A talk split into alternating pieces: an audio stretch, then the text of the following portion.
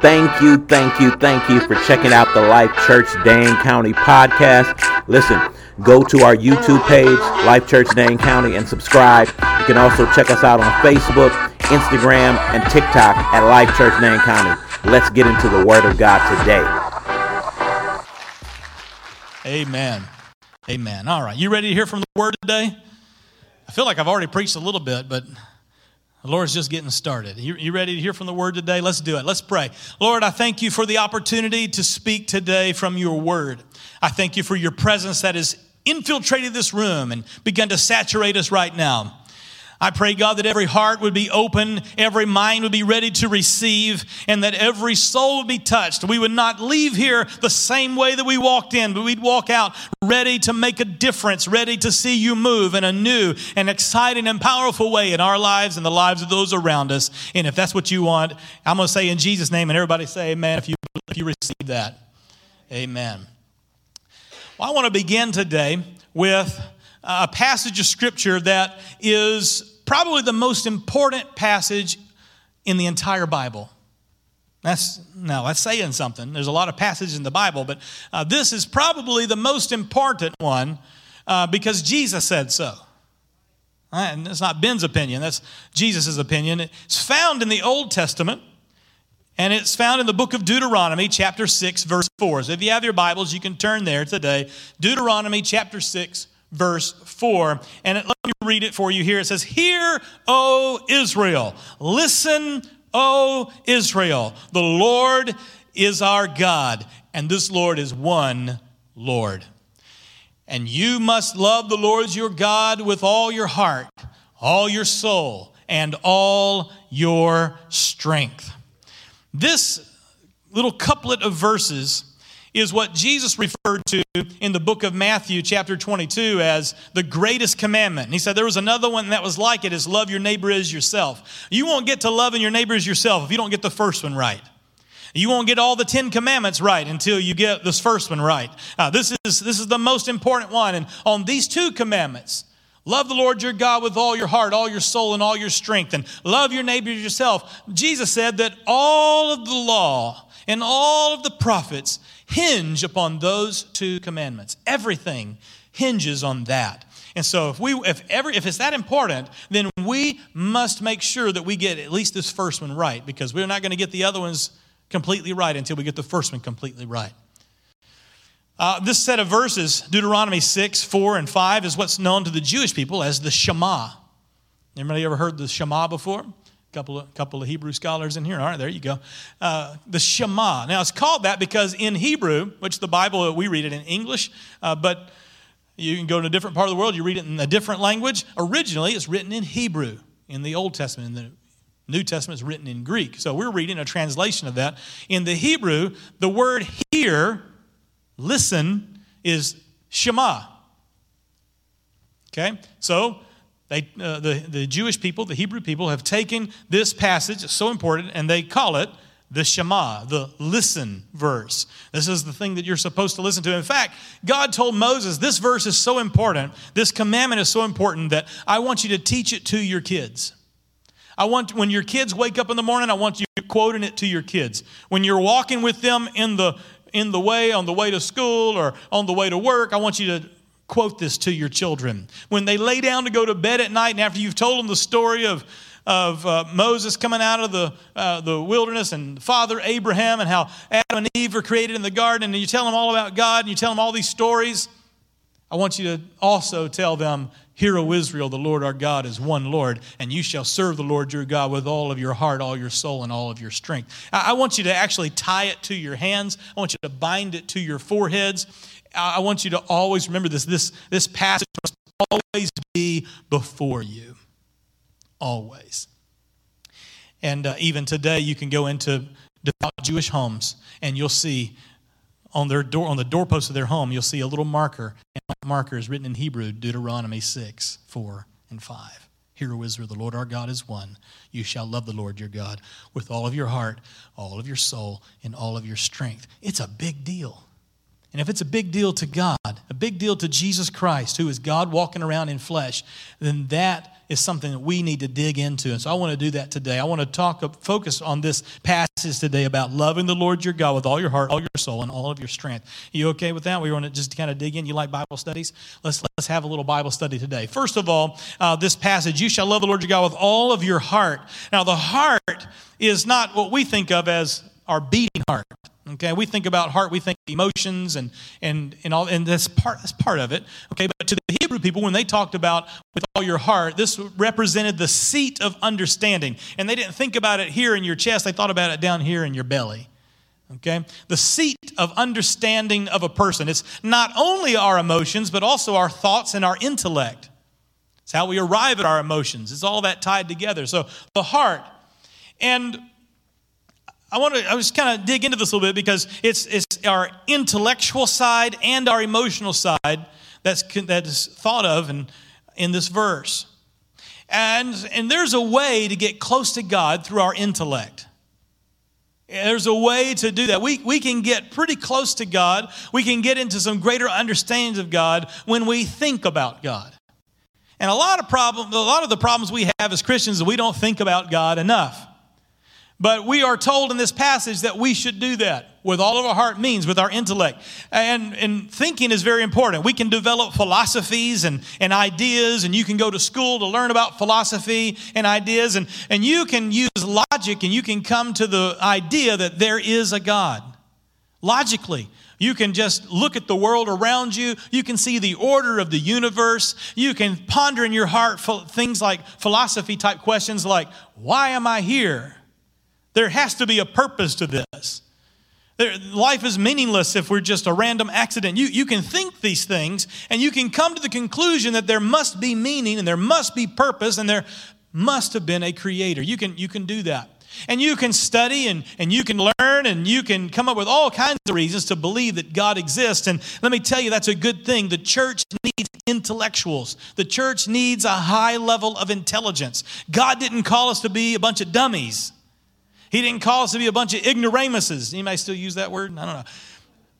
He, didn't call, he called us to, to know things and to be able to articulate things and thoughts. And so uh, that's why uh, Peter wrote in the New Testament, it says, You always be ready to give a reason for the faith and the hope that you have in you. If somebody asks anything, whatever question they have, you always have a reason ready. We're, we do not walk around in blind faith. God has called us to understand what it is that we believe and why and to have a logical reason for it and be ready to talk about it.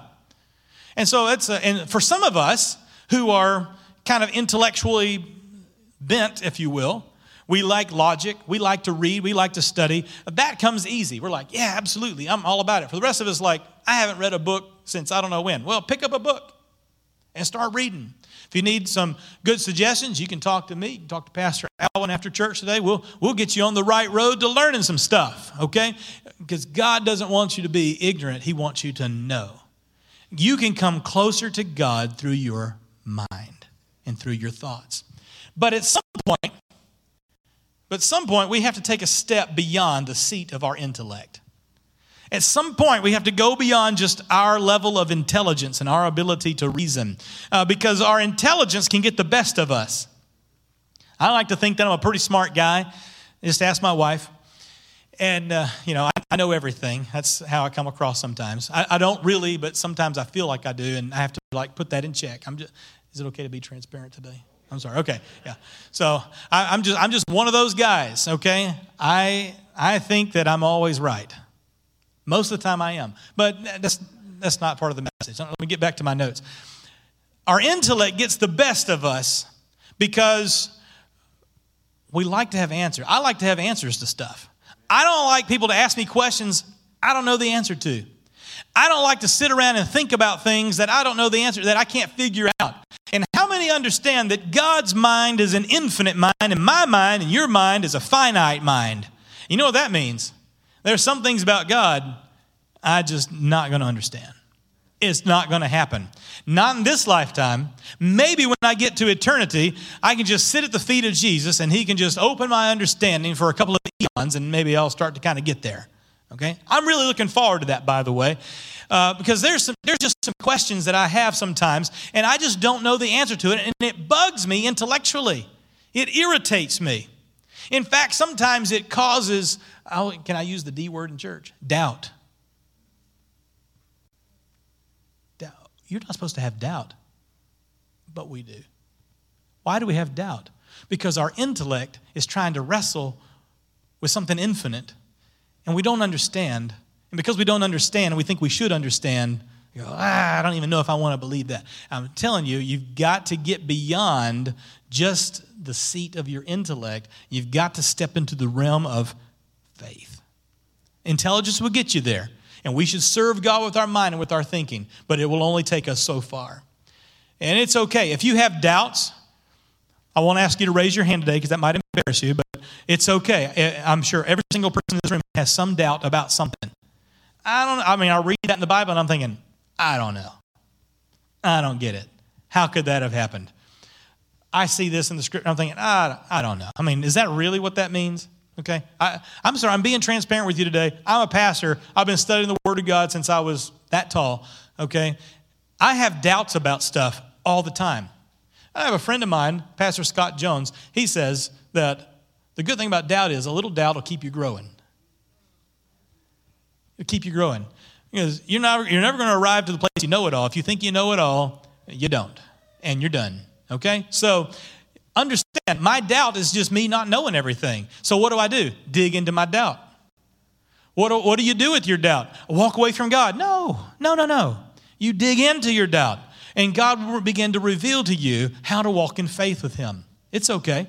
So study, read, ask questions. I can promise you, the truth is bulletproof.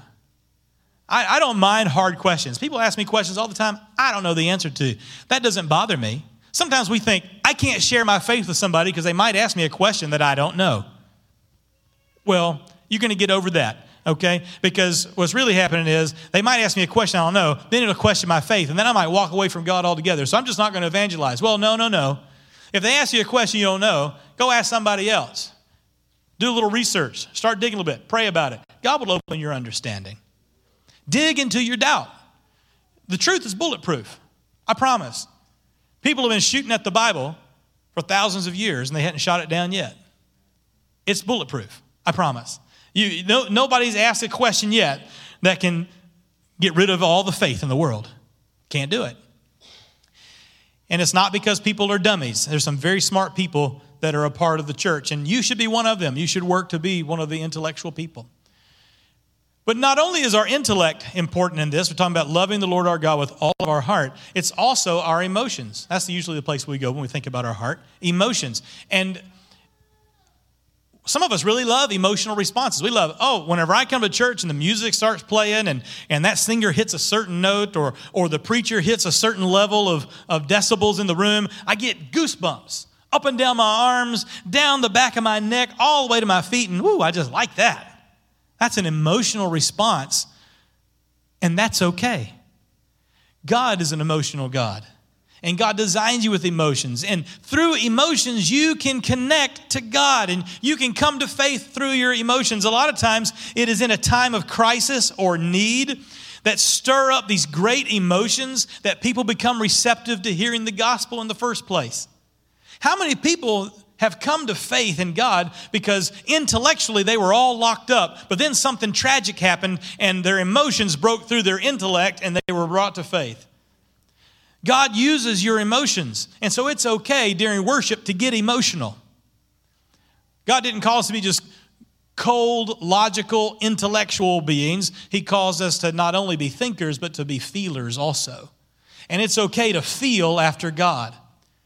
But emotions as powerful as they are, they can also be a little misleading because our emotions are connected to our bodies. And when you get an emotion that you like, it releases a chemical into your body, several chemicals into your body that kind of gets you addicted to it. You literally get high whenever you feel good in the presence of God, dopamine high. You didn't think about that very much, probably, but that's true. You, you actually, when, when you begin to feel the presence of God, there's dopamine and, and uh, oxytocin, all kinds of things are released into your system, and you think, wow, this feels good. And your brain links it to the style of preaching that was happening and the style of worship that was happening. And so if you grew up in church, like we did, okay, there's some songs that they sing today, and I'm like, eh, that ain't it. And there's some songs they sing, they, they'll start singing some of the old hymns, for example. Or there's some old choir songs that my home church used to sing. Sometimes when, sometimes when I need the Holy Ghost all over again, I just get on YouTube and I pull up my home church and I got a couple of songs that I'll type in. And then there comes that song leader, there goes the organ, and the choir starts swaying, and the Holy Ghost comes on down. You know what I'm saying? And that's not because that song was particularly anointed, that's because that's the experience that I had when I was growing up there, and that's what my body and my emotions respond to. That's not a bad thing, okay? Kids today won't understand. They'll have their own songs they like, they'll have their own moments they go back to, and that's okay. I love the old stuff, I love a lot of the new stuff too. And so our emotions can betray us because we get addicted to a certain kind of music or singing, a certain kind of preaching style. You may be thinking up here, I wish this guy would just hurry up and get done with so we could celebrate being one year old. I would rather have Pastor Allen preaching. I totally understand that because you're addicted to his preaching. You came to God under his preaching. I, I get it, that's fine. But we have to know that our emotions can betray us and learn to hear the word of God anyway. But here's the place where they really get us, and that is when our emotions are absent. You ever been in a place where you just couldn't feel God? I'm praying. I'm so angry and hurt right now. I'm like, I'm standing in my office screaming at the ceiling. Anybody ever been there? Don't raise your hand. I have. Screaming at God. Why? What are you doing? I don't understand. And I can't feel those goosebumps. I can't feel the peace. I can't feel. Your emotions will betray you because whenever you are all stirred up emotionally, sometimes it blocks the receptivity that we have to God. So our emo- we can't just rely on emotions. You can't just run, you can't just allow your faith to be run by, well, I feel it or I don't feel it. We have to get beyond our emotional seat inside of ourselves. So love the Lord your God with all your heart. That's all my thinking, that's all my emotions.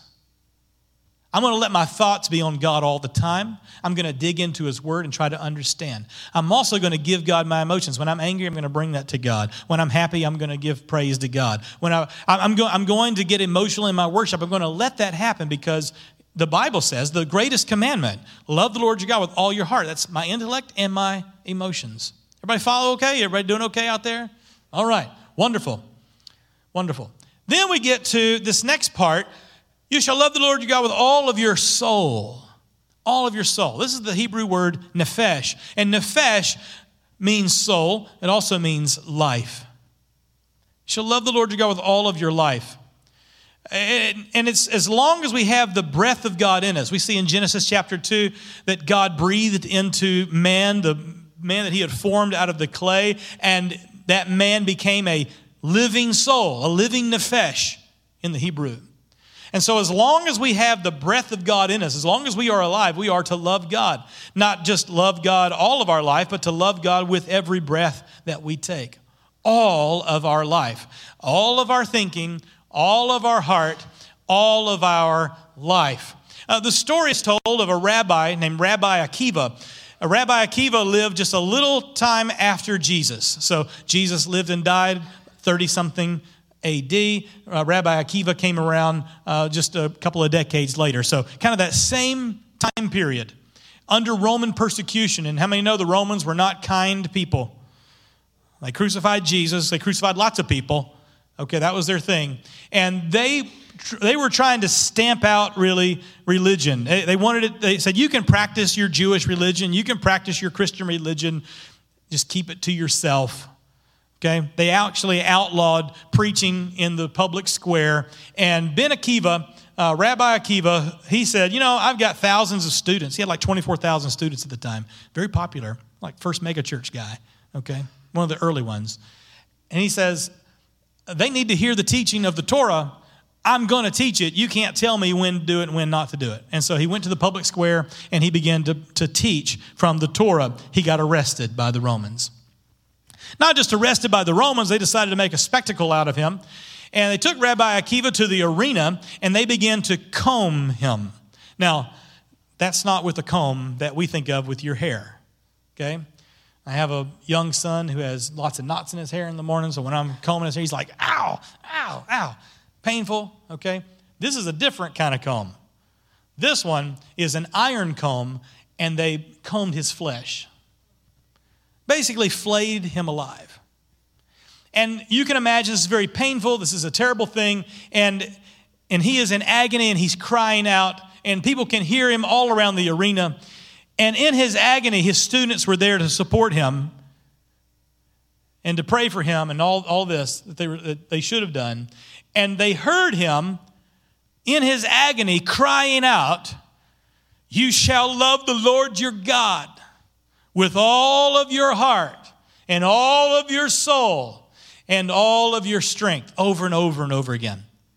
And one of the students came close to him while he's being flayed alive, and they said, Even now, Rabbi? Even now?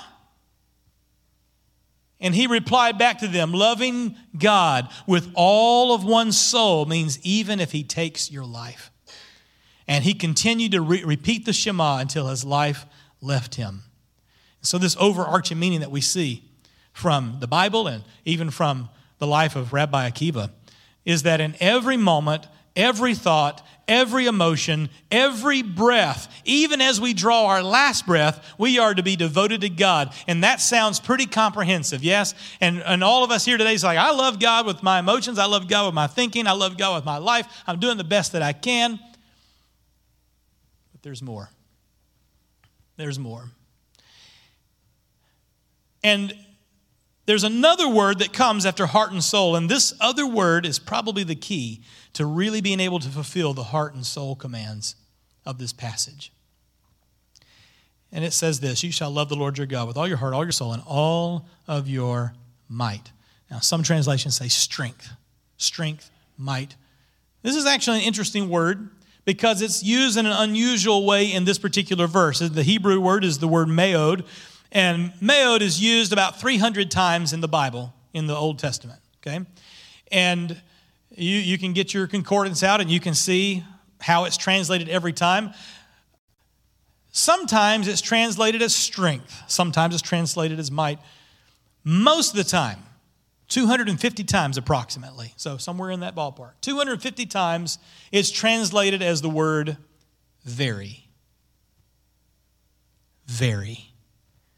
Very is a very interesting word, is it not? Because that's an adverb. Normally, that's how we use it. And that's how the scripture uses it. It's used to emphasize the value of another word. It's, it's kind of weird that God would say, I want you to love the Lord your God with all of your heart and all of your soul and all of your very. In English grammar, that doesn't even make sense. That's why it's translated strength or might. And this word normally is used in other places, like Genesis 1 and 31. It says, God saw everything he made, and behold, it was very good meod good. It was not just good, it was very good. See, it's an intensifier. That's the way you're supposed to use it.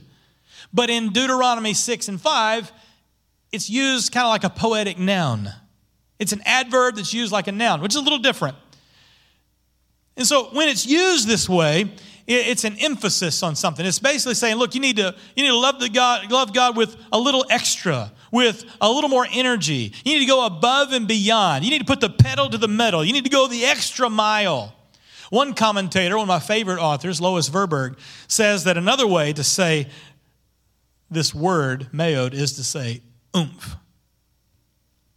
Oomph. Which is why I consider naming this message oomph. There it is. But I didn't. I refrained myself.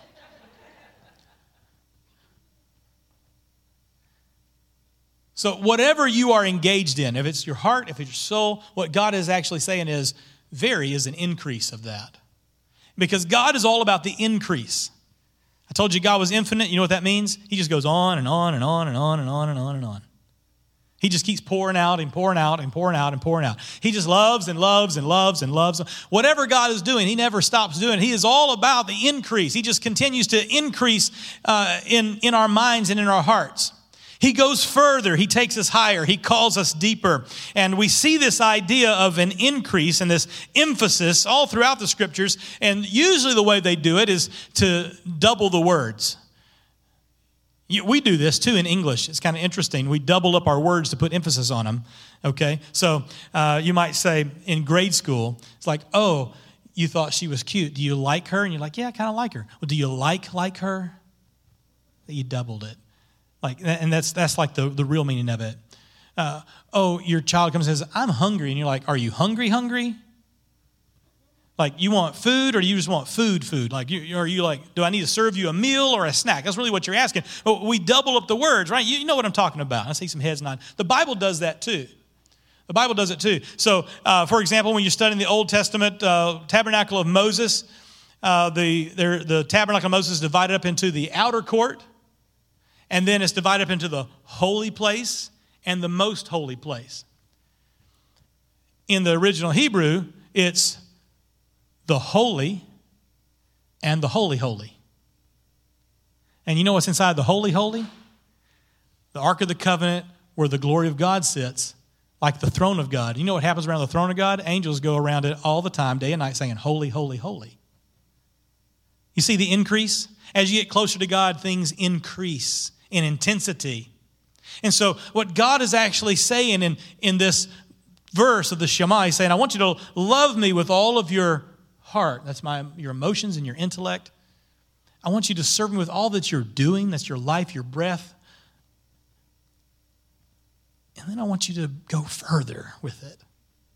I want you to come closer to me. I want to get down deeper inside of you than just what's you're thinking about and what you're feeling. And I, want to go deeper. I want to get down into the very part of you. Your very. I don't, I don't want to just be in your thoughts. I don't want to just be in your feelings. I want to get down to the place that intensifies everything. I want to get down to the adverb of your feelings and your thoughts. And I want to, what, what's that part that intensifies you? I want to get down into that place where, where trauma lands. We go through traumatic things and it changes who we are. It changes how we interact with people. There, there, it, it, intensifies things, yes? If you, you know somebody that's been through trauma, they've got PTSD, sometimes they'll just be very kind and normal, and then all of a sudden, at the drop of a hat, they'll just explode. And they don't even know why they did that. They don't know where'd that thought come from. Where'd that emotion come from? Well, it came out of their very. That's what happened because something got down deep inside of them and it's changed who they are. And that's where God wants to go.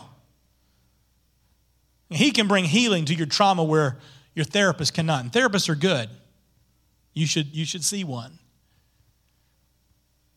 He can get down to the place where what you've learned subconsciously he can begin to unravel that and to bring healing to that.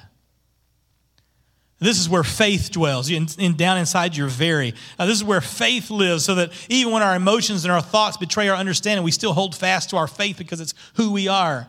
Uh, you see, God, God wants us to give Him not just what we're doing, not just what we're thinking, not just what we're feeling, but the why of who we are the who of who we are, the very part of ourselves. And so God today is calling for Life Church. He's calling to you to be a church that understands intellect, that it has an emotional response to Him, but also a church that is devoted to seeking out the very part of God and allowing Him inside the very part of you. Real, true, authentic life. Not just life on the surface. Deep down, life overflowing. In Luke chapter 18, and I'm bringing it to a close today.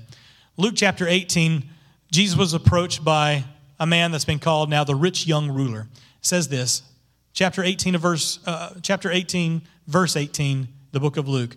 A ruler asked him, that's Jesus, Good teacher, what must I do to inherit eternal life? And Jesus said to him, Why do you call me good? No one is good except God alone. It's a rhetorical question.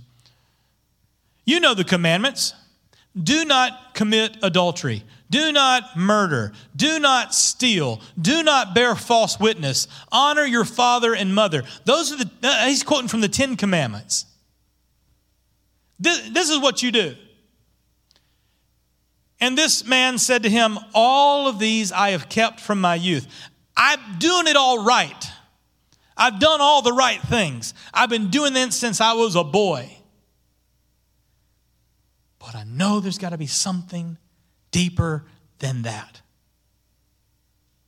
That's That's what I'm after. I've been doing all those things, but there's something deeper. What does he feel? He's sensing that there is something beyond the intellect and something beyond the emotions, that there is something that's down in the very part of him that's still unsatisfied. What do I have to do? Jesus said, One thing you still lack. You got, you got the heart and the soul down. One thing you still lack sell all that you have, distribute it to the poor, and you will have treasure in heaven, and come, follow me. When he heard these things, he became very sad, for he was extremely rich. What happened was there's something in his very that did not want to allow Jesus access. Something down in his why, something down in his who that said, No, I can't go that far. Maybe it was a sense of achievement. Maybe, maybe he had like this, maybe he grew up and he didn't have a lot of money when he was growing up. And so he worked really hard and he made a good living. He made some good investments. And then he became very wealthy. And people looked at him like a self made man. And he looked at himself as, look at what I have achieved. And he forgot that it's God who gives the increase. And it's God who gives the blessing to be wealthy. And it's God who gave him the mind and, the, and all that to, to do the right investments. And, all that. and so it's somewhere inside, he, he just, maybe, he, maybe that's what it was. Maybe he just had like, his identity was wrapped up, his who was wrapped up in, I have to achieve. And he didn't want to allow Jesus to have access to that. And we're tempted. We're tempted to do that when we have success. Jesus, uh, seeing that he becomes sad, said, How difficult it is for those who have wealth to enter the kingdom of God. It's easier for a camel to go through the eye of a needle than for a rich person to enter the kingdom of God. That's a hard saying, but it's a little easier to understand when we, when we put ourselves in that position of, you know, I'm self sufficient, I'm self made. Look at what I have accomplished, look what I had to go through to get where I am. This is my story. Look at, look, at how, look at how great it's turned out. Look at how hard I'm working. It's easy to forget that the God who is with you in the valley is also the God of the mountaintop, too. See, some of us, we struggle in the valley so hard and long for God, and when we get to the mountaintop, we're like, yes, thank you, God, I'm on the mountaintop. And you celebrate victory. But the people that feel like they're the ones that climbed the mountain and they're the ones that, that got to the top, when they get to the top, they're like, they forget that God's at the mountaintop. And so the temptation for wealthy people is that they forget that it's God who gives wealth, and like every gift, it's to be stewarded. And so this, this gentleman had allowed something to get down in his very that wasn't God. One thing you still lack. You got, you got the heart, you got the soul, but one thing you still lack. Those who heard it said, Who can be saved? If it's that difficult for somebody who's rich to be saved, how, who can be saved? Jesus said, What is impossible with man is possible with God. To get down inside your very is not something you can do. It's something that God does. It's something you allow access to God. You allow Him to work on you. Right now, as I'm delivering these words and you're thinking about them intellectually, you may be feeling some things emotionally. You know, you're saying, Yeah, that's kind of where I am. And you're feeling like there is something deeper than this. There's, some, there's just something more than just showing up on a Sunday and clapping our hands and having a good time and learning something about God. There's something, there's something more than that. It's good. We should do that, but there's some, something more than that. God is, God is moving right now in this room on you. It's a spirit calling to your very, that very part of you that says, I want to go deeper than your thoughts. I want to go deeper than your emotions. I want to go down into the very part of who you are. And that's our call today to take whatever we're doing, even if it's our all, and increase it. Dig a little deeper, push a little further. You say, How can I do that? I'm giving it all I got. Well, what's impossible with man is possible with God. And so I'm praying that today God can stir you. Let's stand on our feet right now. Today, God can stir you, He can impart to you down inside the very part of you. And, and you, you can find the urge that when you get home and you, sit, you kneel down to pray, that instead of praying for just a few minutes and you're done, God can put something inside of you today that says, Oh, I, gotta, I need to pray just a few minutes longer. I need to stay here just a little bit longer. When, the, when it's time to give at church, I can, I can give with just a little bit more joy. I, get, I can show up and serve on Sundays with a little bit more get to instead of a have to. I can go ahead and I can trust a little bit longer in my storm. I can press into worship with just a little bit more passion. I can raise my voice a little louder. I can lift my hands a, a little higher. I can go a, a little further into the presence of God because God is already calling at your very. I can risk loving others with just a little bit more expression. I can, I can do that. And here's what happens when you begin to do that. It's Ephesians chapter 3, the Apostle Paul writing to the church at Ephesus, and he gives them the reason that he's praying for them. He says, This reason I bow my knees before the Father. This is why I pray for you. That according to the riches of his glory, he may grant you to be strengthened with power through his Spirit in your inner being. That's your soul. Your inner being. He said, I, I want you to be strengthened in your soul so that Christ may dwell in your hearts through faith. That's your hearts, that's your mind and your emotions, being rooted and grounded in love, that you may have strength to comprehend with all the saints the breadth, the length, the height, and the depth, and to know the love of God that surpasses knowledge, goes beyond knowledge. Now, and that you may be filled with all the fullness of God. See, that's the very. He's talking about the very part of He said, I, I, want your soul to be taken care of, and I want your, your heart to be taken care of, and then I want God to do something that is in your very. The fullness of God. And then he says he's able to do far more abundantly than all. He can do more than all that we ask or think according to the power at work in us. God's not ever going to run out of supply. He's the very God He's the God of the increased. And so if you if you walk in today and you've been feeling lost and meaningless or just this is kind of pointless, I don't even know why I'm here. Uh, you're wondering if there's been you know, more to life. Uh, you've done all the right things, but still here you are feeling this way. Well, he offers you right now more than you could ever do for yourself. He offers you salvation. He offers you hope that is beyond all other hope. He offers you healing through his love, more than you could ever do for yourself. He offers you more than all of that. He offers you the chance to bury your past like you'd bury a dead person in the waters of baptism. He gives you his name is better than your name, better than any other name. It's his, he gives you his identity. He gives you his purpose. When you go down in the waters of baptism and you call out the name of Jesus over you, his name is applied to your life and you take on his identity, his purpose, his mission, his meaning, his calling. You rise to newness of life. It's what he gives you. You can't do that for yourself, but he will take you further. And he's promised to pour out his Holy Spirit not just on you where you feel the goosebumps, but into you and when the Holy Spirit goes into you and begins to come out of you, you are empowered to do something that you couldn't do yourself. He gives you a new language to praise Him and to glorify and to prophesy about Him. That's why Jesus said in John chapter 10 and 10, He says, I have come that you might not just have life, life church, but life more abundantly. Not just life, but life, life. Amen. Intensified life uplifted life, a deep life. And right now, the Spirit is at work in you, energizing you. You feel Him, you're sensing Him. And so I'm calling you today to let Him work deeper inside of you. You've got the chance to give Him right now. You've got, He's given you the ability to give Him more than your all.